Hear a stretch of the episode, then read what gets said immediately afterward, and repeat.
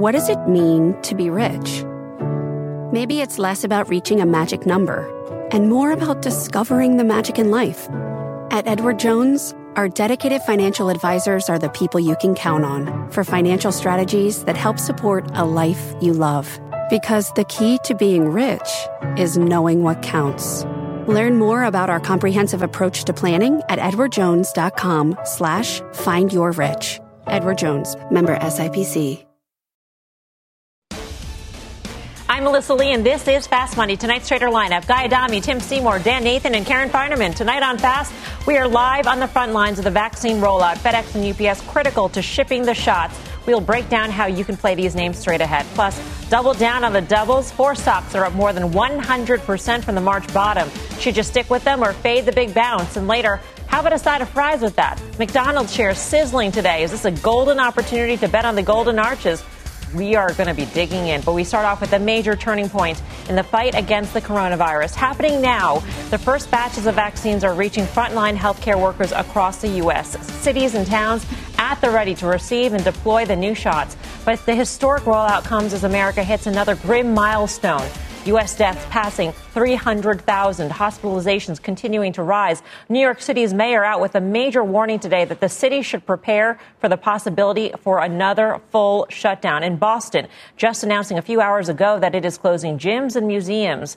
The news giving a bid to the stay at home trade, the NASDAQ outperforming the broader market. Check out this chart as the vaccine rollout gets underway. Goldman Sachs estimating that a majority of Americans will not be inoculated until Q2 of next year. So as of today, help is literally on the way.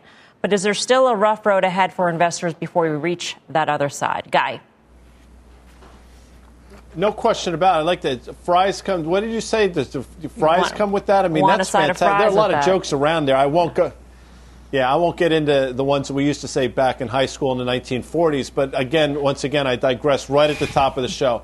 I, have thought for a long time, you know, one of the things I've said, it, you can't get there from here and miles to go before I sleep in terms of the vaccine in the second quarter of 2021. The news is fantastic. I think we're all in unanimous uh, agreement that today's news is wonderful in terms of what Pfizer's done and what Moderna's done. But you have to ask yourself how much has been priced in, something Dan's been saying for a while. Now, listen, one day does not a trend make, but I'll say a couple things. The reversal in the VIX today, closing at 24 and three quarters, is something to keep an eye on. that 20 and a half level has been support throughout the entire year. Uh, IBB trading to a new all-time high today, sold off late but still closed positive, is something to keep an eye on.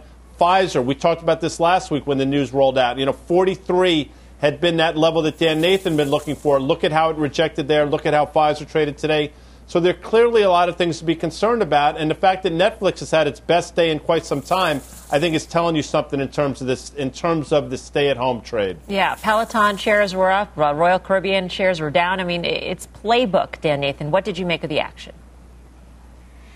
Yeah, pretty interesting. I mean, I think that it was kind of turned around right on the opening and how we closed, yeah. and I think it really speaks to the fact that some of the, the, the most you know, difficult days are ahead of us right now when you think about some of the projections of deaths, um, you know, and cases over the next few months. And I think it's really important to remember is that we are all very hopeful about the rollout of um, these vaccines, but there's a lot of answers that, that really are, are yet to be uh, determined. And, and one of the big ones is talking to people who cover the biotech and the pharma space is specifically does this vaccine prevent transmission? You know, and so when you look at that Goldman um, estimate about when people or our full country will be inoculated with this vaccine, that's just one piece of the pie, and it's likely to be rosy, and it's likely that we will be wearing masks and distancing and all that sort of stuff for the balance of 2020, 2021. So when I think about what the, the, the risks are for investors here is is how much of this enthusiasm about the vaccines has been incorporated in stock prices and valuations, most importantly, right here, and how much performance have we pulled forward going forward. So I'm expecting a bit of those answers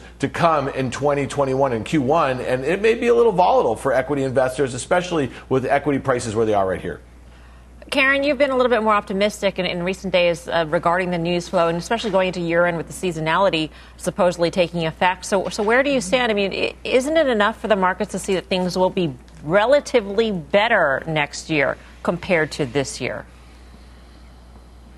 I think it's enough for some things. When I look at some other, to me, that news from New York City potentially being in a shutdown, that was pretty negative. And if I think about something like a Macy's, which is somewhat New York centric with Macy's and with Bloomingdale's, I mean, this is bad news for them, for retailers that were hoping for some boost from, you know, in-person stores, you know, it, people being in the stores in the holidays.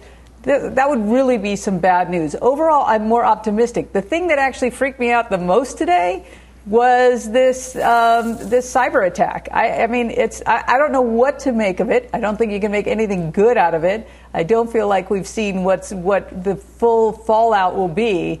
So that's kind of a black swan type event that has sort of been introduced to the market that I don't think has been priced in. The VIX today was really pretty subdued for most of the day until the last hour or two. So that was that was actually a concern that out of left field that I wasn't expecting, which uh, makes me want to own more protection. I'm not going to sell everything and panic or anything like that, but I do want to own more protection with the VIX relatively low. Yeah, Cozy Bear's pretty scary stuff, and we'll get into that with Eamon Javers a little bit later on in the show. But uh, Tim, in terms of positioning into year end, um, how do you make heads or tails of it? By the way, Huggy Bear was a great character on Starsky and Hutch, which I know Guy loved. Um, look, I, I, I, think the, the, the law of marginal diminishing returns six Mondays in a row on great vaccine news, although Dan brings up a very relevant uh, science dynamic here uh, uh, about, you know, have we found another strain? Is there some limit to what vaccines will do? That's, that's very scary, although I don't think that's what the market's responding to. I, I think, you know, the market was up 14% in 28 sessions through last Wednesday. I mean, this is this is a market that's been running, running, and, and it's been growth, it's been value, it's been industrial, it's been it's been reopening, and, and that's largely the way I look at this. Uh, I, I think um, you have a market that, you know, even as bad as the news is, and I'm not here to discount how bad it is. It's shocking. It's, it's scary as we go into the holiday season that major cities are about to shut down and what it might mean for Macy's. But haven't we already said that 2021 earnings don't matter and that actually you're not, you know, you're not, you're selling companies when they get to normalized earnings, not buying them. Um, so I, I, think this is a, a, lot about market dynamics right now. The, the, the, the world is a scary place, but uh, I think we're largely, until otherwise uh, told from the science and medical community, that we have a cure, and it's about getting it out to people uh, in a safe way. Yeah, um, Guy. The longer term picture uh, was highlighted by BlackRock when they increased their equity allocation today to an overweight going into 2021. Um, they say the restart will reaccelerate and that rates will remain low. I mean, it's, it's hard to fight those two things, which are going to happen how do you position yourself now with the view of a, you know four months, five months, six months?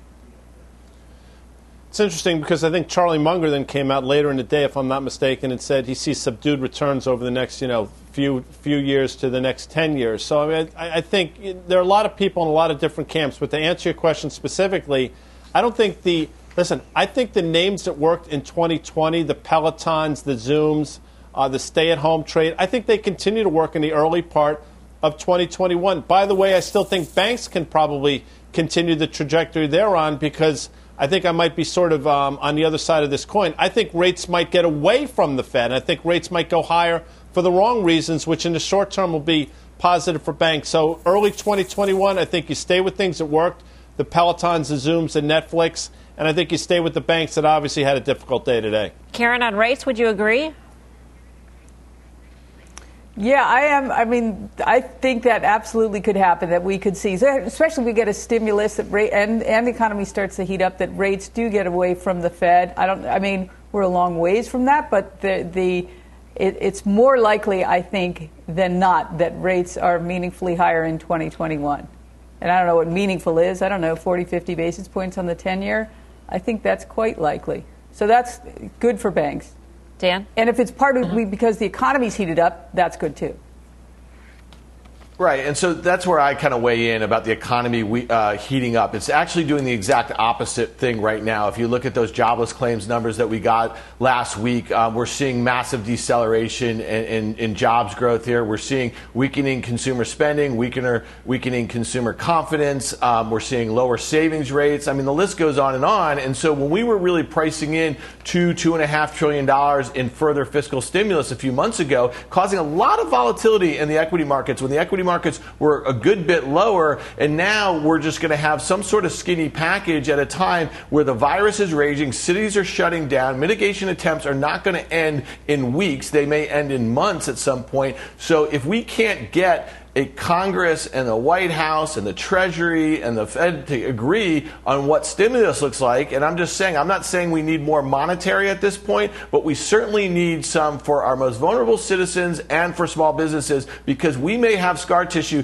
that lasts well into after this vaccine has inoculated all of us. We have unemployment rate at 6.7% that's likely much higher when you take into account all the people who stopped looking for it. So I think it's really easy to be very optimistic here with the S&P 500 up 14% on the year, up 65% from the lows, and the Nasdaq up 40%. But really, what's going on in the in the economy right now, and what the fixes are, are very different for the fixes for the markets near term, and that's the thing that I think causes volatility in stocks in 2021. Just quickly to Tim, um, because for every point that Dan had raised, there's also, you can point to surging resource prices like copper and steel prices because factories are reopening. I mean, what what is going on, and how how do you think about the economy in the context of inflation and rates?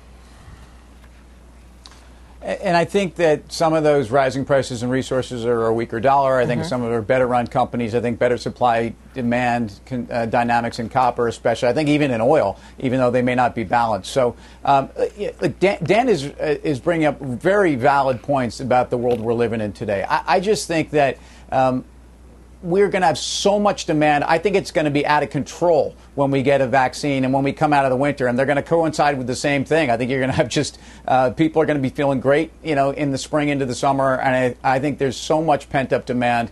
Um, that I think that's more what I would be focused on on the other side. It, it's not to be blind to the uh, you know all of the fears that are existing right now, especially as we go into a holiday period, where probably this is going to get worse, unfortunately. All right, let's uh, talk. but that's not what yeah. the market does. It discounts the future. Let's talk more about today's market action. Joining us now, Dan Suzuki, Deputy Chief Investment Officer at Richard Bernstein Advisors. Dan, always good to, to see you. Um, we were debating the kind of economy you should position yourself for in the markets. So, so which economy do you position your portfolio for? Yeah, it's a it's a really good question. Thanks for having me, Melissa. I think that um, you know the conversation that you guys have, have just been having is a is a great parallel with, with the way the market's looking at it. I mean, there's this big debate between the here and now, which is clearly getting worse, and next year, which is clearly that outlook is improving. So, which economy do you want to uh, prepare for? I, th- I don't think you want to go over your skis and go all in on one or the other, but I do think that you know, the most important question for investors is are profits going to be higher six to 12 months from now, or are they going to be lower? And I think the path of least resistance, kind of what Tim was talking about, is higher, that things are going to be better. Clearly, you know, this near term outlook, the way I think about it is, you know, the worse the near term pain gets, the harder it is for the market to look through it. So I think that you do want to have some of those risks balanced in your portfolio. That's what we're still holding. But most importantly, we are trying to position for the companies that are going to benefit and drive that profit growth next year. Hey Dan, it's Tim. Thanks for joining us. So you, you speak of the risk balanced, and you speak of those companies that will drive growth next year. I, I, you know, what sectors do you want to be in? We've talked about some of the cyclicality. We've talked about banks being cheap. What do you guys care about?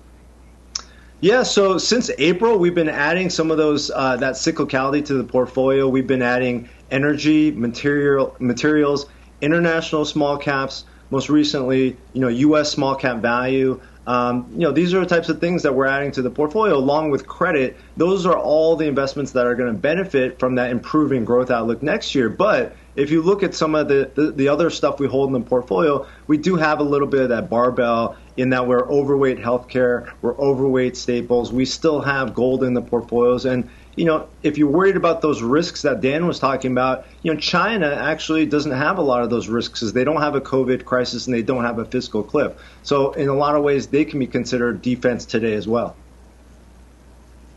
Dan, a weaker dollar has been a tailwind for multinationals. At, at a certain point, does it become a headwind for the broader market?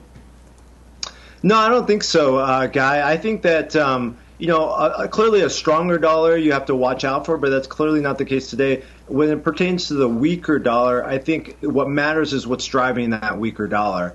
And and the fact is, the what the big driver of that weaker dollar is the fact that you know, the market is starting to price in that recovery next year. So I don't think that that becomes a headwind to uh, anything that we're seeing uh, in the markets today. Dan, thank you for joining us.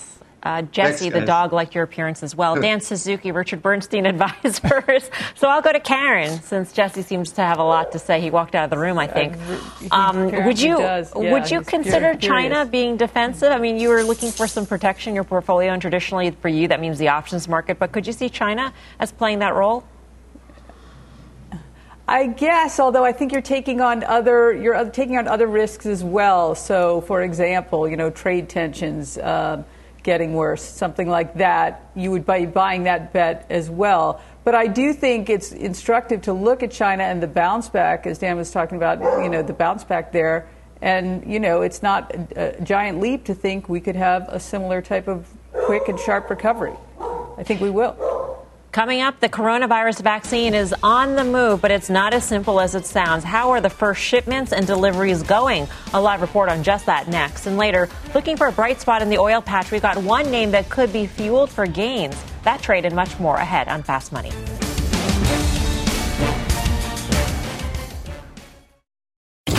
Electricity, a big idea that's inspired countless new ones. From powering the light bulb to virtually powering our entire lives. 30 years ago, State Street launched the SPDR S&P 500 ETF, SPY, a big idea that inspired the world to invest differently and still does. What can you do with SPY? Before investing, consider the fund's investment objectives, risks, charges, and expenses. Visit ssga.com for a prospectus containing this and other information. Read it carefully before investing. SPY is subject to risks similar to those of stocks. All ETFs are subject to risk, including possible loss of principal. Alps Distributors Inc. Distributor.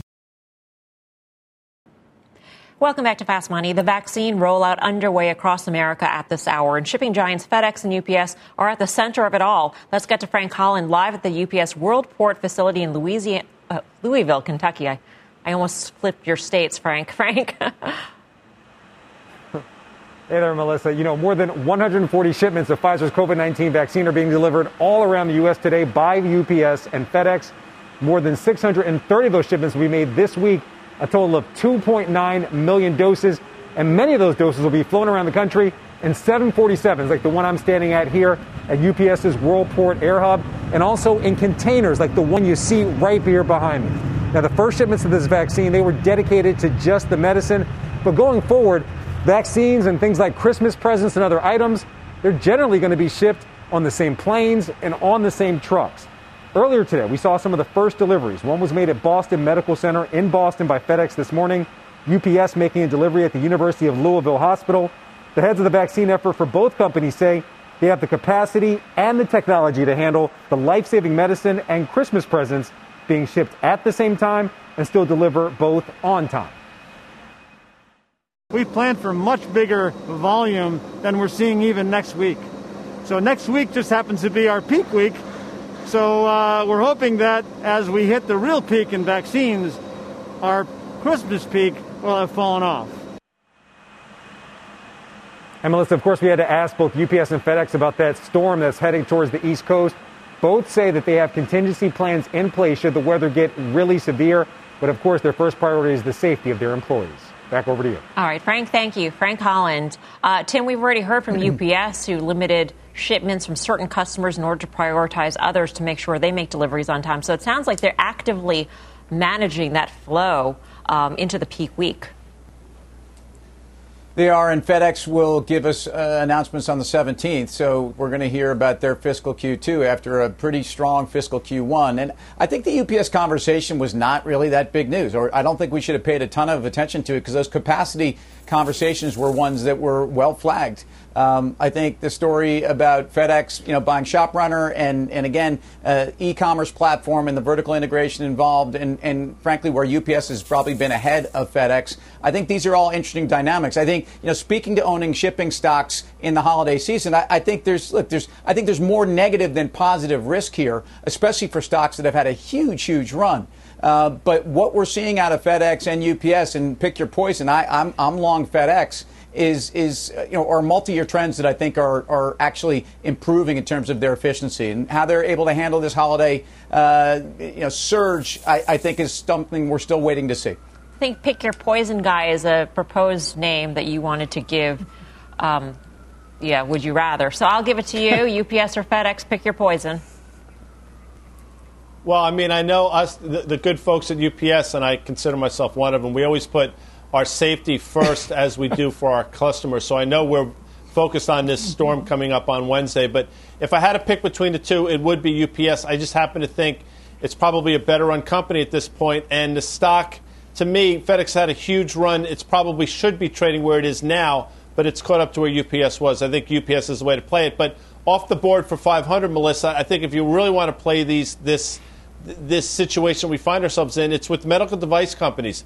Medtronic has sold off a bit. I think that's really interesting. Even a J and J um, in that space is interesting, although it's had trouble at 155 a number of times over the last six months. Just quick, how long ago did you quote unquote work at UPS? Because we've been getting plenty of mileage out of that uh, stint, if you will. Well, I hope you're playing the video now. No, it was, you know, it just seems like yesterday it, it, was such a great time in my life at UPS, but it was probably eight or nine years ago, as it turns out, Melissa. Made a lasting impression, apparently. Uh, we've got much more ahead here on Fast Money. Here's what's coming up next. More than 180 stocks in the S&P 500 have at least doubled off their March lows. How should you trade or fade these names? We'll break that down next. Plus, Dropbox shares on the move. Is this name heading to the clouds? We've got that and a lot more when Fast Money returns. What's on the horizon for financial markets? At PGIM, it's a question that over 1,400 investment professionals relentlessly research in pursuit of your long term goals. Specialized across asset classes, but united in collaboration our teams provide global and local expertise. Our investments shape tomorrow, today. Pursue your tomorrow with PGIM, a leading global asset manager. CNBC has quick and easy to understand business news updates at the open, midday, and close every weekday. Markets, money, and more from Wall Street to Main Street. I'm CNBC's Jessica Ettinger. Follow and listen to CNBC Business News Updates wherever you get your podcasts. Welcome back to Fast Money. 176. That is the number of stocks in the S&P 500 that have at least doubled off their March lows. Check out these monster moves in names like Etsy, United Rentals, Nvidia, and Whirlpool, all up triple digits percentage-wise. So we thought this would be the perfect time to play a little game of Trade it or fade it. That's right, Trade It or Fade It, the double edition. Uh, Guy is a veteran at this game, as, as you all are. Uh, we kick things off with you there. Etsy is up more than 460% since the March low. Trade It or Fade It, Guy Adami. Well, I would rather play wrap it or scrap it, and I'm absolutely wrapping it with a W, and it makes sense because Etsy's been the gift that keeps on giving. I understand valuations are ridiculous, but just look at the last quarter. Look at their active buyers. Look at the growth there. Jim Cramer had, I think, Josh Silverman on the end of October said they still have tremendous upside in terms of where he sees the company. So, despite valuation, I think you trade it and wrap it at the same time. Um, Dan, as I understand it, do you do you not like or, or perhaps hate Etsy? I don't hate it, but I, am not a buyer here. I'm fading this thing. And, and let me just tell you, let, let's go back and look at um, really where where Etsy came from, and it's really from eBay. If you think about it, you know, eBay is a 34 billion dollar market cap company. Etsy is 21 uh, billion, um, trading at what uh, 13 times sales. I mean, it just doesn't make a whole heck of a lot of sense. Their sales grew this year 100 percent year over year. There's supposed to be single digit growth next year. I just don't see it. I think it's as good as it gets for a while on Etsy. And if we're playing another game called Would You Rather, I'd rather swap into eBay, and maybe we see some of these trends kind of take hold as we go into 2021. What's going on tonight? We're playing a game. We're playing trade it or fade it. Simple, simple, simple. All right, we're going to move on. Uh, next up, United Rentals gaining 305% since its bottom hit in March. So, Karen, I know you'll play this right. Trade it or fade it. Simple question. Okay, trade it. You know, I do protest trade it as being I'm a buyer, but I am long, so that would make me trade it. Um, you know, obviously the stock has rebounded a lot. It never should have been where it was in the March low. They do have some debt that people, people I guess, got a little afraid of at that time. Debt is not in any way an issue for them. They're on the lower side of where they want to be in terms of their debt to uh, EBITDA ratio. They'd actually be like to run the business higher. So I'm optimistic on growth. Obviously, the stock run gives me a little bit of pause, but I'm staying long. I think also we've got some other good news from uh, Ashtead, which is Sunbelt, their U.S. division, direct comp. Um, they reported decent earnings. Herc reported decent. I, I think that I'm staying long, so that's a trade it. All right, we're going to put a pause here on this. We've got some breaking news. We want to get straight to Kayla Tausche for that. Kayla. Melissa, the Secretary of State for the state of California, has just tallied the votes of the state's 55 electors for Joe Biden and Kamala Harris, now officially the president elect and the vice president elect after surpassing the threshold of 270 electoral votes, now certified by the Electoral College across the country uh, to be president elect. Those votes will be delivered to the United States Congress and counted on January 6th, which is the next date that we are watching. Meanwhile, allies of President Trump and the Trump campaign have vowed to continue fighting and assemble alternate slates of electors in the unlikely, if not impossible, scenario uh, that there is a court victory that recognizes or reverses some of these tallies in battleground states. Melissa? Hasn't President Trump said that he would respect the decision of the Electoral College? He did. He said that on Thanksgiving yeah. Day that if the Electoral College backed President elect Joe Biden, that he would recognize that, even though he said at that time that he believed that if the Electoral College did that, that they'd be making a huge mistake. But just this morning, Stephen Miller, who works in the White House but was appearing in uh, a campaign capacity, uh, said that they would continue fighting right up until Inauguration Day on January 20th, and that they are trying to assemble these alternate slates of electors. Um, in the, as I said, unlikely, if not impossible scenario uh, that there is some long shot avenue to victory for them. Kayla, thank you. Kayla Tausche, keeping us up to date. Uh, it is official, Tim Seymour. I think the markets largely expected this. Um, and so, we, could you foresee any reaction tomorrow? No, I, I think this is, uh, you know, unlikely, if not impossible, is where this stands. Uh, long shot. I mean, you know, this isn't even. Uh, I, I, don't think markets. Again, let's focus on markets. Are even focused on on this being a dispute. It, you know, there are things that could happen that could be uh, a risk for markets and certainly could be troubling and add to volatility uh, in terms of. Uh, opposition, but but let, us be clear. This is uh, the, the, markets have moved on, and maybe that's the message. All right, let's get back to uh, Trader Faded and talk about the stocks that have doubled since the March bottom. We want to get to Nvidia. This is a big one, rallying almost 200% since lows this year. Dan, traded or faded? Yeah, listen, I, am gonna. This is. I'm not gonna play the game again. I, near term, it looks like a trade. It looks like it gets back up to those prior highs. Longer term, it's a fade. I mean, this is a 330 billion dollar market cap company, up over 200 percent, trading at like 20 times sales. It's not sustainable. It's also becoming a bit of a roll up. They're doing a lot of things great, but I mean, the, you know, I guess the easy money's been made at this point. So, you know, I don't even know what I'm. I'm faded, I guess. I, I, you know, I can't. I don't even know how to respond to that because I, I, don't know. I mean, it's play the game by the rules like I do. I'm wrapping this Sorry. sucker, which means I'm trading this, and you know, the stock went from 590 down to 515. So you saw the sell-off already. You've seen sell-offs like that before in Nvidia over the years, and each time it's been a huge opportunity. I think that's what we're seeing now. And by the way, just take a look at a name like Xilinx, for example, on a lousy tape today. That stock traded up to 150 and I bring it up because it's significantly through the AMD bid. I think it was 143 or so. These stocks continue to be in play. I think they go higher. So I'll play the game right, Mel. Trade it.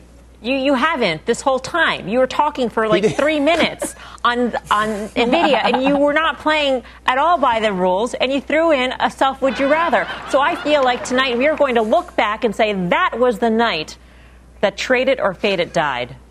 We're going to look back, and this is going to be a historical night on Fast Money. Tim Seymour, we're going to move on, though. We'll see if you want to play or if you want to be part of the hope. mutiny here. Uh, Whirlpool spinning more than 180% higher since March. Traded or faded?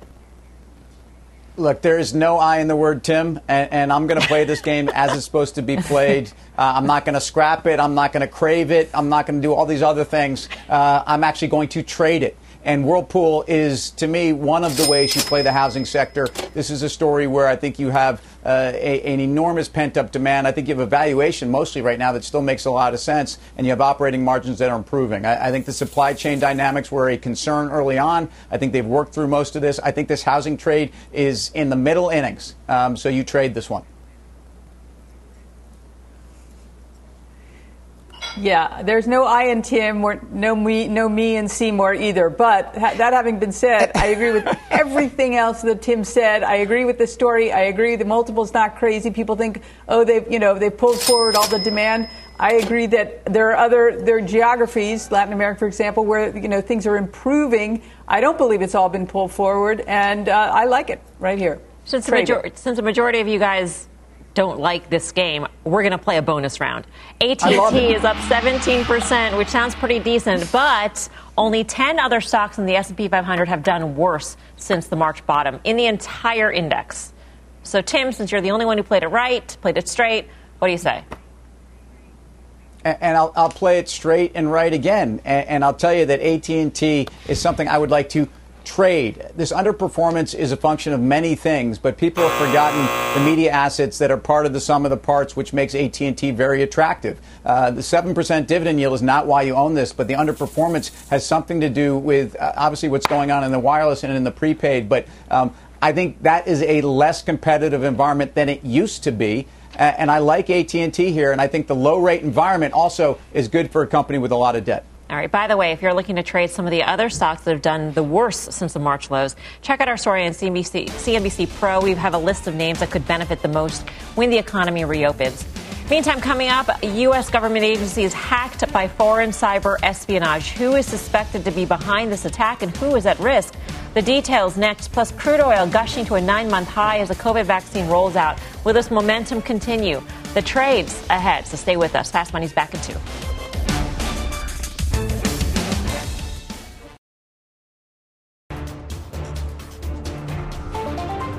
Welcome back to Fast Money. We are following a developing story out of Washington. The National Security Council confirming to NBC News that it is investigating a cyber hack affecting the Treasury Department and a unit of the Commerce Department. Let's get straight to Eamon Javers, who has the latest at this hour. Eamon. Yeah, Melissa, today the Russians are denying that they are behind this cyber attack on the U.S. government and a number of companies across the country. But experts I talked to today says this attack uh, has all the hallmarks of a Russian attack because this is the type of information that the Russians have been good at gathering in the past. How they allegedly did it this time uh, is crucial here because the company involved is a company called SolarWinds. Now, that's not a company that most people will have heard of, but your IT department probably has heard of them. They provide network management software that government agencies and a lot of companies around the world use. The, the hackers here allegedly got into SolarWinds, and that company now put out a notice to 33,000 of its customers, alerting them to this hack. They say uh, just around 18,000 or just under that number uh, may have had the specific vulnerability that allowed the attackers to get inside here. Uh, the experts are saying that this hack could affect uh, hundreds of Fortune 500 companies. FireEye, the cybersecurity Melissa, the cybersecurity company Melissa, is now notifying companies that it has determined have been impacted by this hack. FireEye says it was one of those companies uh, that was involved in this hack. We learned that news last week. What we're being told now is that this attack began in the spring of this year and remained undetected for months and months as whoever these attackers were were able to get inside these networks uh, and have what one expert told me was godlike access to all of their infrastructure data, uh, access to their emails, all sorts of information exfiltrate that information out before being detected uh, just this past week, Melissa. So we're still learning a lot more detail about this, and I suspect we'll learn more federal agencies and more companies in the days uh, and weeks to come that were affected by this. And it seems, Eamon, like we, we, are going to learn in the months and maybe years to come what information was stolen uh, in this massive hack. Right. Yeah. Yeah, look, this is a, reminiscent of the Chinese hack of the Office of Personnel Management, where you get this huge data cache, and then you can spend years exploiting that and mm-hmm. figuring out what it is that you know about the, the deep inner workings of these companies and these government agencies. When you think about the data that's inside the Treasury Department, uh, the good news is, at least, you know, if you're looking for silver linings here, this seems just to be an intelligence operation. This seems just to be about gathering information, not about disrupting these systems. So while the information may have been compromised. There's no indication, at least as of right now, that the, whoever the attacker was here is trying to disrupt the Treasury Department or disrupt these companies that have been affected. They're simply trying to understand as much information as they can uh, and then presumably use that to their advantage uh, in the years to come, as you say. Eamon, thank you. Eamon Javers in Washington with the very latest on this uh, developing story. Uh, Guy SolarWinds is a publicly traded company. SWI is a ticker symbol. It's down 16% today. FireEye was hacked last week. Um, a lot of analysts were saying that this could be a real threat because, I mean, obviously, if the cybersecurity company is hacked, what kind of faith do your customers have in your ability to defend them against attacks? Yeah, it's interesting. Bingo card's been the uh, buzzword this year, and I clearly didn't have FireEye getting hacked on mine. But with that said, Palo Alto Networks made an all-time high today, I believe, and I think we've been right to highlight these cyber names for sure. And I happen to think, by the way, the sell-off down to 13 and a quarter, so in FireEye probably needs to be bought. But again, the fact that they got hacked, I mean, can't give you a lot of. Um, can't make you feel good. And I, I like the fact that EJ is trying to paint this in a rosy picture.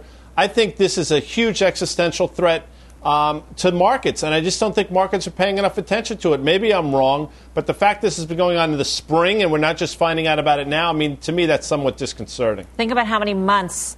Uh, this entity had those godlike powers that Eamon was talking about. SolarWinds, by the way, services 400 of the 500 Fortune 500 companies. Karen, you're worried enough where you think that this could be like a black swan event for the markets. Yeah, it theoretically could. I mean, the, the, market was down this little amount today. Doesn't seem adequate. I think, you know, I'm surprised SolarWinds actually wasn't down more. Um, I, I, think I, am curious how it was detected and if there's any way to know uh, what kind of data. I hear what uh, Eamon Javers was saying about just, you know, learning as opposed to disrupting something. We don't know that they would use that information in the future to disrupt something. So I don't know. It kind of. Uh, I do think it's a bigger tail risk than we thought. It probably it, it, has always been a tail risk. We just didn't know it that it was you know it could be this pervasive a hack. So I, I think you know owning some more protection for a big move, not a little move, not like down three or five percent, but down like ten percent. Imagine just you know if they get in the way of the Treasury Department uh, functioning properly for a brief amount of time. That'd right. be terrible. Um, let's get back to Eamon Javers in Washington. We've got some breaking news. Eamon. Yeah, Melissa, this is a tweet from the President of the United States saying that the Attorney General Bill Barr is leaving his job sooner than the end of the Trump administration. The President saying that Barr will leave before Christmas and, quote, spend the holidays with his family. The president saying that he's had a very nice meeting with Attorney General Bill Barr at the White House today. His, he says our relationship has been a very good one. He has done an outstanding job.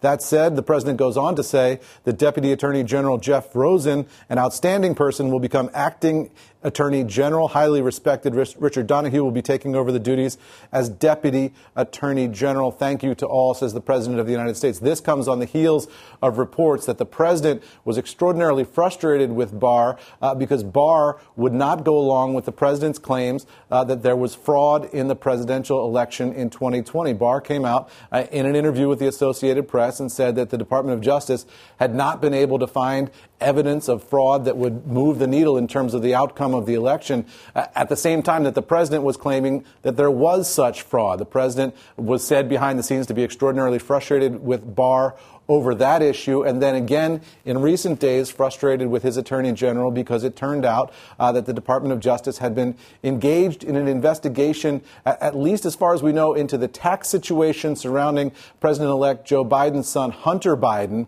uh, and that Barr did not make any public comment about that during the election season. The Department of Justice historically has been wary of making any comments about investigations that could move the needle uh, in an election season. The president uh, was reported to have felt as if Barr should have said something about that during the election. Uh, that might have made the difference politically for the president. Uh, he felt uh, that Barr did the wrong thing there. And now uh, this announcement that they had a very amicable meeting today at the White House, but nonetheless, Barr is out before the end of his term, Melissa. Back over to you. Eamon, thank you. Uh, looks like Barr will leave the office December 23rd, and he says the Justice Department will continue to pursue allegations of voter fraud. Uh, coming up, crude stocks are running out of energy today, but our next guest sees one name that is about to power higher. We'll tell you what is on the other side of this quick break.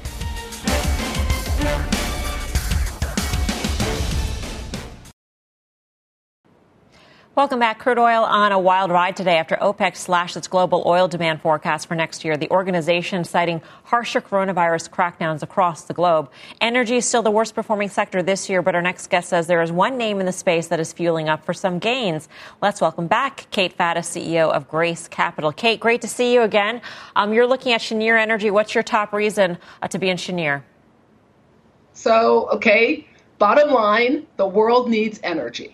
Okay, so there's a de- an energy demand story, and then there's the Cheniere money story. Okay, we all want energy to come from renewable sources, but this is not possible. Okay, we need an SRC balance, sustainability and reliability and cost. Uh, energy, uh, uh, gas, natural gas is the way. LNG can play the role. Cheniere exports LNG globally. If you can believe it, Melissa, 25% of energy globally still comes from coal. Imagine natural gas replacing all of that. So uh, that's the energy story. In terms of Cheniere, pay a 7% growing dividend. They probably went through the worst environment for energy this year and they made it. Valuation is cheap. The fundamentals are good. There's no commodity price risk. These are take or pay contracts. Okay, that means they get paid no matter what. There's no volume risk, there's mm-hmm. no price risk. So that, that's why I like Cheniere. Right, and that 7% dividend is therefore covered. Karen, uh, you've looked at this name in the past. Mm-hmm. I'm just wondering. So I hear what you're saying about take or pay contracts, and um, that that's a steady stream of income, which is good, and investors like. But what about the longer term Biden administration? If they're against fracking, we'll see um, you know, maybe the supply of natural gas available to be in a pipeline or shipped uh, decreases. Does that worry you at all? Not in the least. You know, we have the U.S. is awash in natural gas. We probably have a hundred year supply of natural gas, fracking or no fracking. So uh, natural gas, and it's really cheap. Natural gas is like really cheap right now. Um, so uh, it's not something that keeps me up at night. Do you have to believe, Kate, in the overall energy story in order to believe in Cheniere? Or, or can you see the sector overall, um, you know, sputtering a little bit, if you will, if there are more lockdowns in place? In the short term, yes, you can see that. Bottom line, the world needs energy. I would love for it to all come from solar, wind, biomass, we're not there yet, and we're not going to be there for a while. So you need energy. Natural gas is better than coal. Natural gas is better than oil. Um, and that's why I think Cheniere is the, the way to play it. Okay, and again, you don't want to. You, are not worried about the price of oil going up, going down. What's going to happen? What's you know OPEC, this, that. No. Okay, Kate, great to see you. Thank you. Thank you. Kate Faddis of Grace Capital. Guy Adami, what do you think of LNG? I get the argument, and Bank of America, I think, just upgraded the stock a few weeks ago to buy from neutral, put a $61 price target on it. And maybe it gets up to 62.5 where we broke down from earlier this year. Um, but I think that, listen, there's no easy money in anything, but I think a lot of the easy money's been made in the run up. I think it fails at 62.5, 63. Yeah, Tim? I, you, I like the story. Uh, I think largest contracted growth. I think MLPs, especially those like Cheniere, that don't need to raise equity financing anytime soon, um, as far as I can see, are, are, very interesting plays, especially in a world where I think we've at least worked through some of this imbalance. We're, we're going to continue to have an imbalance, but uh, uh, like the Cheniere story. All right, let's move on and take a check on shares of Dropbox heading for the clouds once again today, up nearly 5%. This is a third straight session. The stock has posted gains. Let's bring in Mike Khouw, who spotted some unusual options activity in the name. Um, Mike, we highlighted this during Friday's edition full show of Options Action, which I know everybody out there watched, um, but we saw some uh, pretty interesting activity then, too. Yeah, I, I, hope they did because you know one of the things we talked about was the potential price target. There's obviously some speculation about a deal there, and where we saw a lot of the activity today, it traded more than five times its average daily options volume and calls outpaced puts by more than five to one. Was the 24 strike calls that expire this coming Friday? Over 20,000 of those traded. They were trading for about 60 cents. Buyers of those calls are obviously speculating that the stock could actually continue through that strike, that would represent an increase of perhaps another 5%, and they were, rep- they were you know, risking a little less than 3% of the current stock price to make that bet. Generally, after you see a deal announced, you'll start to see some upside call sellers on or around the target takeout price. But right now, they're still speculating on further upside. Yeah, and obviously, Salesforce Slack was really reigniting uh, some of the software takeover chatter, Dan. Yeah, Dropbox and Box. These would be great features on a larger platform to cross sell. Um, you know, Dropbox, obviously, there's room up to 30 and, and as far as valuation on a deal um, or possibly higher. So to me, those both of those names make sense right here. All right, Mike, thanks for that. Mike Khouw, for more options action, be sure to tune into the full show Friday, 5.30 p.m. Eastern Time. Up next, final trades.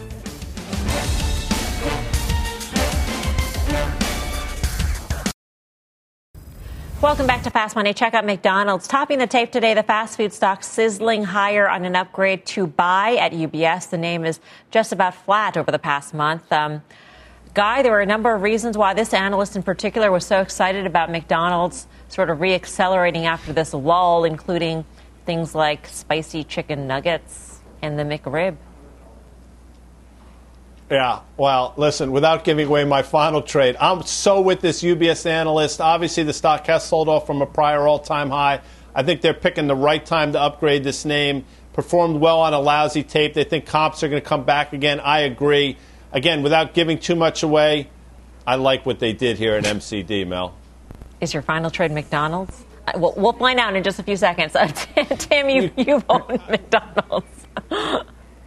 Yeah, yeah. I'm not giving anything away eh, when I say that, that I think McDonald's is a long-term holding in any portfolio, not because the dividend yield and the structural, you know, kind of foundation of the company, but because they've stayed with the times. They've actually upgraded, uh, and the cool factor at McDonald's is less important than kiosk, digital, uh, more healthful food, and a valuation in that space that isn't the most expensive relative to peers. I like it. They are pretty well positioned during a pandemic, Karen, in terms of all their drive-throughs. They are well. I mean, they've had a little trouble, I guess, with breakfast, but I think digital has been great for them. They've just been continually transforming their business. They deserve a premium multiple. I don't think it's that expensive. I mean, it's similar to me to Starbucks. Same thing. Great job with their digital business. It's expensive, but it deserves to be expensive. Both great companies. Dan, your take? Yeah, I mean, the things pulled back here. It was kind of primed for a little bit of a bounce. I don't think it traded that well um, on a change of sentiment. It kind of feels like there's probably room below 200 here. And it's also the opposite side of that work from home, stay from home trade. So when things reopen, you're going to see people going upstream a little bit on this one. All right, time for the final trade. Let's go around the horn. Tim Seymour.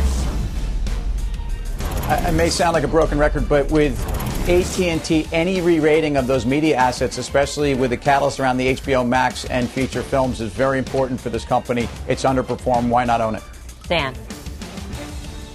Yeah, I like Mike's uh, highlighting of Dropbox, but I like Box here better. Here, I see a move back up to 22 bucks. Karen. Yeah, I'm taking a playbook from Trade It or Fade It, where we said trade Whirlpool, which I like. Not expensive here. I like the housing move. Guy Adami, what kind of bottle were you just opening? Sorry, it was a large bottle of vodka. My daughter's cooking dinner. I apologize. That's a COVID, age of COVID. McDonald's, MCD. what a guess I had. Thanks for watching Fast Money. Mad Money starts right now.